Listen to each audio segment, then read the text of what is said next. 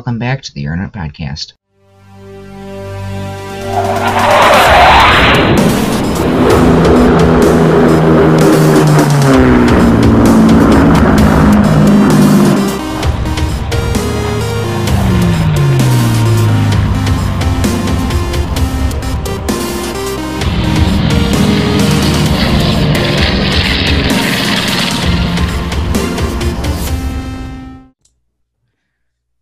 Hello and welcome back to another episode of the Aeronut Podcast. This time we're interviewing Brian Gawronski on the B-25 Crew Yankee Air Museum. Brian, thanks for coming in tonight. Good to be here, Austin. Thanks. So, tell us a little bit about yourself. Where did you grow up? Where did you go to college? And what interested you in aviation? All right. Well, I grew up in a suburb of Detroit, Warren. It's kind of southeast of the city. I feel like I grew up in the 60s based on the music that I like to listen to. And I ended up going to University of Michigan to get an electrical engineering degree. So so that's how I, that's the most salient points of what I, man, this is, sorry, this is going so badly. Yeah. So that was the major points of schooling.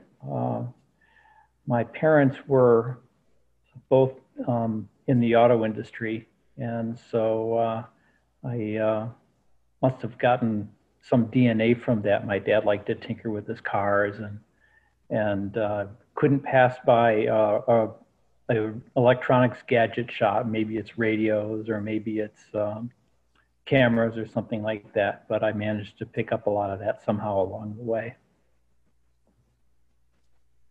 Cool. So how'd you end up working for Bose? Tell me a little bit about what that was like. So when I got out of school, I ended up working for Motorola, designing essentially police radios, two-way communications radios. But I had a pretty strong interest in hi-fi, as my dad did growing up, and went to a lot of concerts and things like that. So I really liked sound. I liked stereos, things like that. And so when I saw an ad for a company called Advent, it was sort of my dream job to be able to work in the hi-fi industry. So I left Advent and moved out to Cambridge, Massachusetts, where a lot of hi-fi firms were at the time. So I worked for Advent for a couple of years. They made some pretty cutting edge products, and they were known for really high quality at a good value. So that was a lot of fun. I liked that. But they fell on some hard times.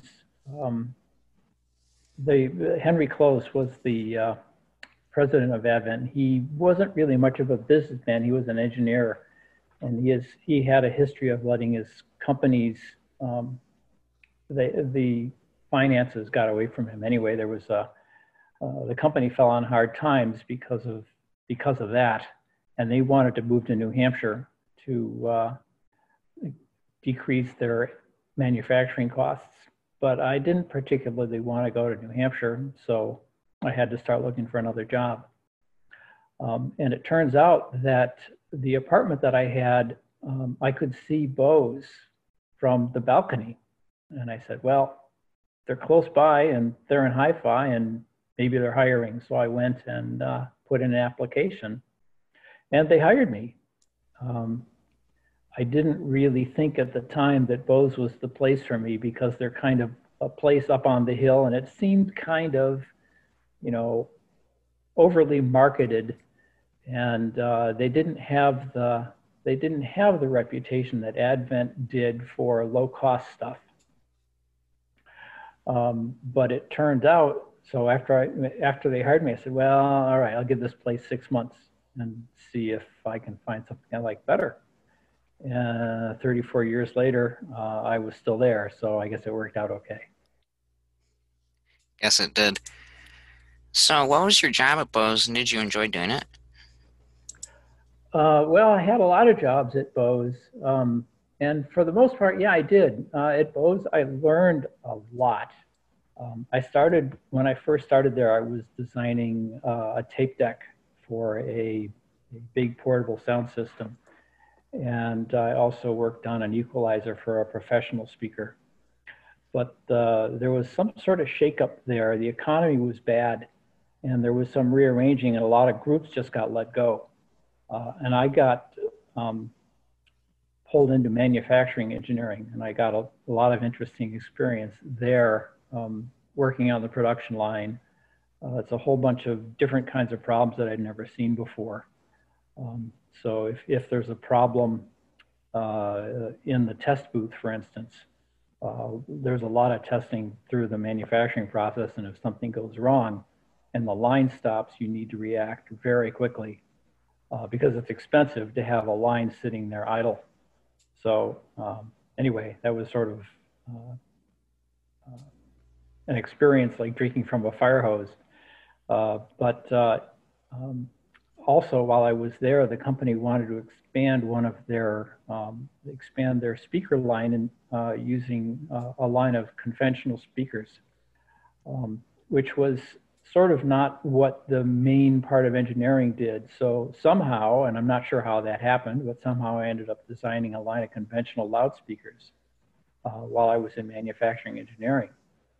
And it turns out that they sounded pretty good. They were quite successful. And the head of consumer hi-fi noticed that I was capable of doing that job. So he pulled me out of manufacturing engineering into his group. But there was one condition. I had to go to Dr. Bose's acoustics course, which he taught at MIT. So they gave me 2 half days a week, I think it was Tuesdays and Thursdays, to go out to MIT to go to Dr. Bose's acoustics course. And I had to get an A, because if I didn't get an A, things would go badly for me. But I did, everything worked out great. And ever since then, I guess I've considered myself sort of an acoustics engineer. Dr. Bose, many people don't realize this, but he was a phenomenal professor. By far, he's the best teacher I've ever had. And I learned a lot from him. So what sort of systems did you design? The group I was in designed basically anything that you would use to make sound in your home. Let's say it could be just freestanding loudspeakers or portable radios, Bluetooth speakers. Bose also made a television. So I worked down the sound system for a television. Most people don't even know that Bose did. Bose was the last domestic TV manufacturer before they all went off to the Far East. It's really a shame that the performance of that system was absolutely phenomenal. It's one of the best kept secrets of, of domestic hi-fi. Really an impressive product. So I worked on, basically anything. And the acoustics group did the acoustic packages. So that would be the speaker, the enclosure, tuning the system. And it went so far as if anything made a rattle in that product, let's say you had to buy a power supply transformer and that transformer buzzed, it fell on the acoustics group to fix that somehow. So it was a pretty wide-ranging responsibility. We were sort of the voice of the customer for the products that we designed. Cool. Well, it's nice that you're telling me all sorts of secrets and stuff here. Yeah, well, it's probably safe now. I've been retired for a while, so I don't think I'll get in trouble. I hope not. So where did you fly to showcase those systems? Well, so showcasing the systems makes you think about a sales job, and I really am not a salesperson at all. I did end up doing a lot of travel to make to develop the projects, going to different manufacturers for parts or even assembly of our stuff. But that was more on the front end as the products were being designed. I ended up going to Ireland, Japan, China, Mexico, Canada. A lot of those places are where Bose had manufacturing facilities, and others were where the our suppliers were based. China was the most foreign of all the places that I've ever been to. It's much different today because they've grown a lot, but at the time, it was so unlike what we have here. You can go to just about any place in the world and get along okay if you're from the United States, but not China. In China, if you lose your interpreter, things will go very badly for you because you won't be able to understand a word of what anybody says. You won't know how to read a street sign. You won't know how to get fed at a restaurant. It's very bad. So keep an eye on your interpreter if you're in China. I'll keep that in mind. So what types of planes were you flying back then? Well, mostly, if you're talking about general aviation, I got my license in 150s and in 152s mostly.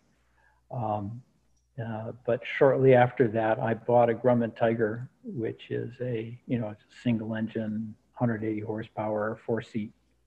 And I flew that to Oshkosh. I flew that to Sun and Fun. My dad and I flew out from Massachusetts to pick him up here in the Detroit area. And then we flew off to Seattle and back. And that was my longest trip. When you're becoming a pilot, you do these things called cross countries. And a cross country, I forget exactly what the specific definition is, but it's a few hundred miles or something like that. And I figured, well, cross country should be cross country. So I was somehow I had it in my head that I had to fly across the country to really qualify. So that's what I did. We were going to go on to Alaska. That was part of the big plan.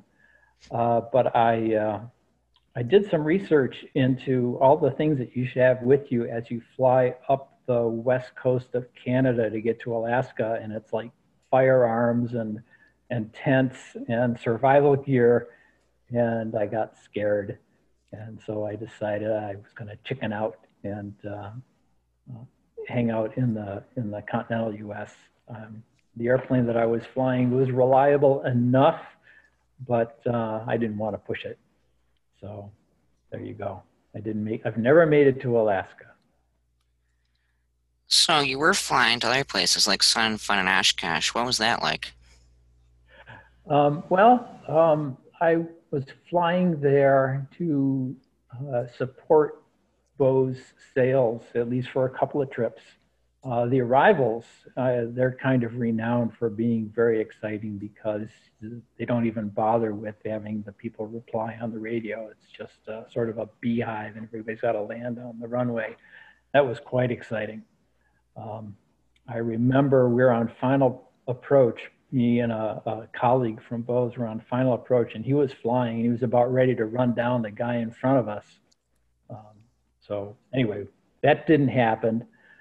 Thank goodness we managed to slow down and not run him over. And then we came around, and the guy on the radio, he cleared us to land, and I remember distinctly seeing a small plane fly out from under me. I don't know where he came from. I don't know where he went, but it was, knock on wood, we landed and nothing hit us and we didn't hit anybody, but that was very exciting.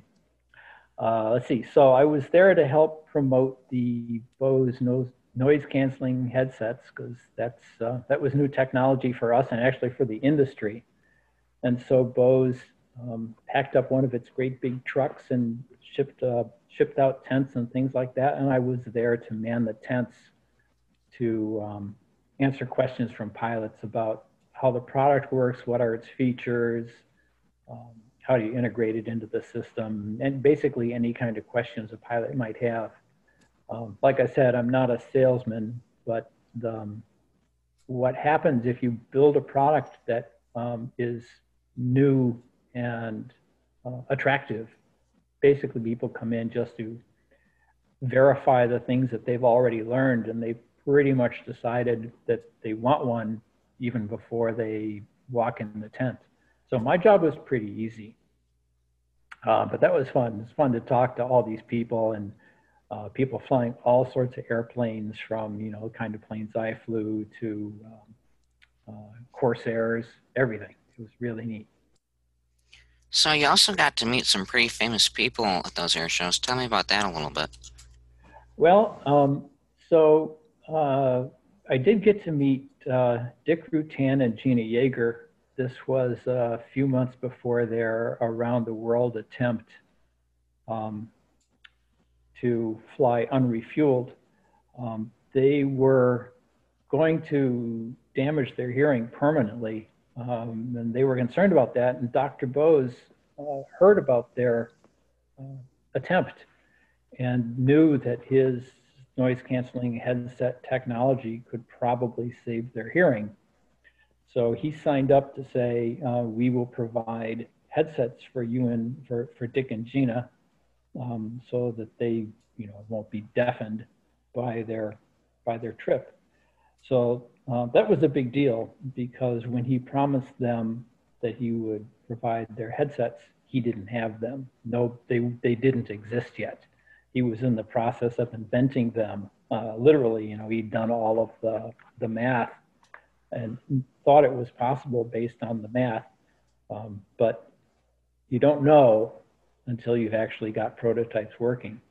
So that was a pretty scary prospect, especially for the engineers, that we had a hard deadline for them. You know, they're going to take off, and we had to make sure the headsets appeared so that they could have them. But we made it. We made it. It was scary. It was close, but it all worked out. Cool. So what was a typical day at a big air show that you're flying to? Like, did you get much free time?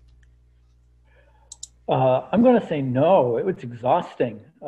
You get up really early to get to the show and man the tents, and it seems like you're on your feet all day. I think it didn't wind down till about 6 o'clock. So it's like maybe you show up at 7 and you work through until 6 p.m. Okay, we had time to eat, maybe a couple hours here and there to wander around the show, but it's really exhausting. But the fun part was, it was something really different, something I'm not used to. So that kept me interested, and I did get to talk to a lot of interesting people along the way. So it was fun, very tiring, but fun. And I found that there's a lot of stuff that goes on behind the scenes that I didn't have to do. I just had to show up. But when you go to these shows like Sun and Fun, you don't think about, well, how did this tent get here, and how can we have power or internet, or, you know, all of the infrastructure that you have, or let's say you might need a snack or some water, and all that stuff just magically, to me, appeared. But there's a lot of prep work to prepare and be able to have a presentation like that at a show. So how'd you decide to retire, and how'd you get involved with the B-25 crew? Well, how did I decide to retire? The clock was ticking, and I knew I wasn't going to be able to stay doing the job that I did forever, and figured maybe that I might want to try to do something else. So once I realized that, okay, well, retirement's coming, I need to prepare for it. But I had a problem exiting gracefully the kind of job that I did. If I were just to say, yep, you know, I'm leaving in 2 weeks, see you later, the project that I would have been working on would have been in big trouble, because the job that I did, at least I thought, was really essential and pivotal to the life of the project. And you just can't pull away without thinking that you're leaving all your colleagues that you've worked with for years. You're leaving them sort of holding the bag, and that's just not cool. You don't want to do that. So it took me quite a while to figure it out, but I did manage to finally finish a project without getting involved in a new one, so I could leave gracefully. And we had some pretty cool parties. That was a good time. That's like better than birthday and Christmas rolled up into one. My retirement party was a lot of fun. And what was the other question that you asked? Oh, about getting into the B-25. So after I retired, I came back to Ann Arbor. I just love the town. It's a great town. I don't know why everybody doesn't live here. So here I am. Basically, I don't know anybody. But my roommate, when I was in school back in the 70s, he was friends with Bruce, the chief mechanic of the B-25 at the time. And Bruce found out I was here and gave me a call and figured maybe I like airplanes, so would I be interested in coming out to the hangar and checking out the airplanes? Well, sure, of course I am. So I came out there, and they were flying that day, and I kind of got hooked. It's a pretty impressive airplane, as you know, and I guess I just couldn't walk away from it. What was your first impression when you saw the B-25? It's big. It's big. It's extremely powerful. And when you look at it, you see all of these engineering problems that somehow they had to solve back in the 30s and 40s. And it's amazing the solutions that they came up with, how well they work, how rugged that plane is, and how much power it's able to deliver. I really question whether today, if you handed a bunch of kids out of school and fresh with their degrees, if you handed them this project, here, make the B-25, but you can't use your computer, I really wonder. I doubt they would succeed. Those designers back then were really smart, really smart. Managed to pull that off was quite an accomplishment. And not that people aren't, smart in many other ways, but we would come up with a really different solution, I bet, because the tools are so different. So you do work on the headsets in the B-25. What kind of work does that need?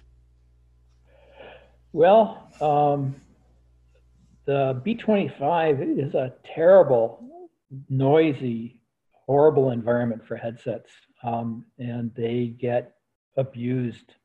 It's such a the engines are very, very loud. There's 28 exhaust stacks, and the propeller tips are like a foot away from your head.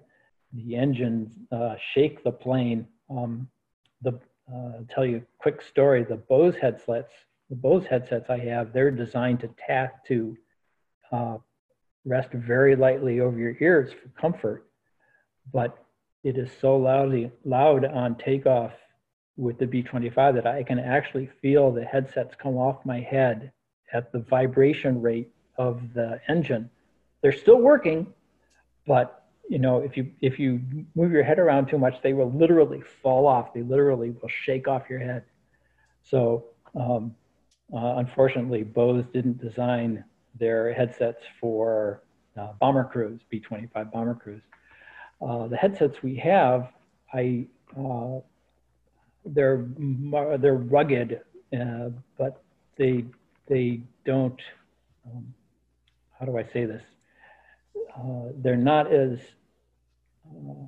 the design doesn't have the same finesse as the Bose had. They're more rugged, but they have such a harsh environment. They just barely do the job, and they're wearing out. So there are a few things that aren't designed well. The cables break, batteries go dead, the battery boxes are broken, and they have people that cycle through and they'll have to use them. So it's not like they get a lot of tender, loving care. So, you know, when they break, I do my best to sort of patch them back up and solder the cables that have opened up and things like that, just to keep them going. So tell me about your favorite thing about working for Bose and also for working with the 25 crew guys. Well, I guess the thing that I like the best is learning the new things in this new situation. When I came to Bose, I learned a great deal, like I said, and you're working on a project with a lot of other people, and you're pivotal. You're working together to achieve something that's difficult. And the same thing is true working on the B-25. I learned a whole lot about that particular airplane, which I had never seen before. We're all working as a group to keep it running, keep it safe, keep our passengers safe. So it's very important that we don't screw it up. So I guess there's that. Oh, plus I get to go to lunch with a bunch of guys, and that's fun too. Yeah, Taco Tuesday at the Rooster. Can't go wrong. Can't go wrong. So what does the future hold for you? It's hard to say. I'd like to join a flying club out here in Ann Arbor and fly some more. After I sold my Tiger, I sort of ran out of time, but now that I'm retired, I think I've got the time to devote to it. But the thing that surprises me is I've run into there are a lot of things that I didn't expect to become really interested in. And because I'm retired, I really don't have to do anything. So if I get interested in a particular subject, I can just go do that for a while. And so I guess it's hard to predict what I'll end up doing. I've wondered, things that everybody wonders about, the big questions about, where did life come from, or how did the universe start, and stuff like that. And it's interesting that there are things that you could learn about that and get some reasonable answers. So maybe I'll chase after some of those. Okay, final question. If you had unlimited money, a time travel machine, what plane or planes would you buy and why? Okay, well, I think, well, this is a tough one. Maybe far enough into the future, flying cars will actually make sense. I like to travel back to visit friends in Massachusetts, and when you get there, you need to hassle with airlines and rent a car and yada, yada, yada. So it would be great to have a flying car that actually worked. And by that, I mean it goes fast enough, like roughly 250 miles an hour, makes it worth flying, and have a reasonable range. And that would be great. And the problem with flying cars is flying cars of today are usually bad at flying and bad at driving. They do them both, but they do them both badly. Just think of like the car boat. That's a bad boat and a bad car. So there's that as a problem. So given that the compromises of a flying car are pretty tough, I guess I like to fly because I want to get there fast, and a light jet would do that. And I'd be able to take friends to go places like, let's go down to Florida because it's cold here, or something like that. So that would be neat. Something like a Cessna Citation would be a reasonable choice. But that's not a plane to just have fun with. So I kind of like maybe an F-16 if I just wanted to goof off. I think that would be a riot. It'd be a lot of fun to have a personal F-16, that's for sure. It would. So thanks for coming on today. Thank you for having me.